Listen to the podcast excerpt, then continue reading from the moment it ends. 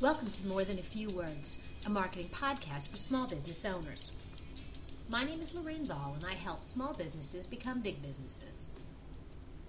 It's been a little while since I've had a chance to do one of these podcasts because we've been really busy at Round. We're finally getting caught up, and it's time to start working on our marketing for fall, and so I expect to be back podcasting on a regular basis. This week, I want to talk about customer service because it's an important part of your marketing. As we've experienced a few growing pains here recently at Round Peg, we decided it was time to upgrade our infrastructure. And we made an investment in a server from Buffalo Technology. We were excited at how well the system seemed to be working the first few days, and we were very disappointed when the whole thing crashed and burned only three days after installation.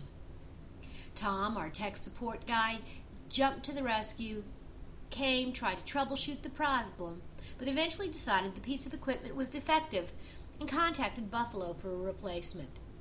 Despite promises that a new unit would be shipped within 24 to 48 hours, you can imagine my disappointment when I discovered four days later that the piece of equipment had not been shipped, and odds are it would not ship for another six days. This was not acceptable.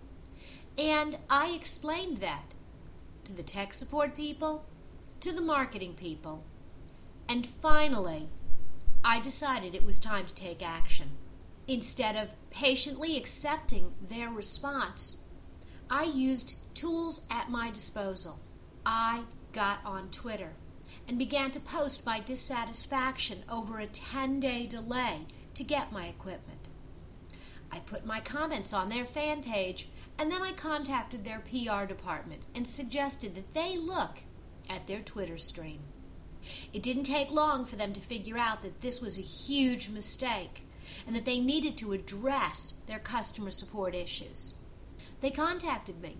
We had a conversation about what I expected an appropriate response to be on their part, and they lived up to my expectations.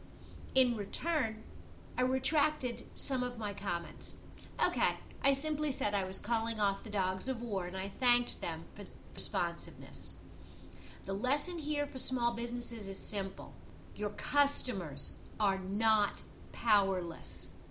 If you do not take care of them in a manner that is appropriate and up to their expectations, they will respond with social media, private conversations become public very, very quickly.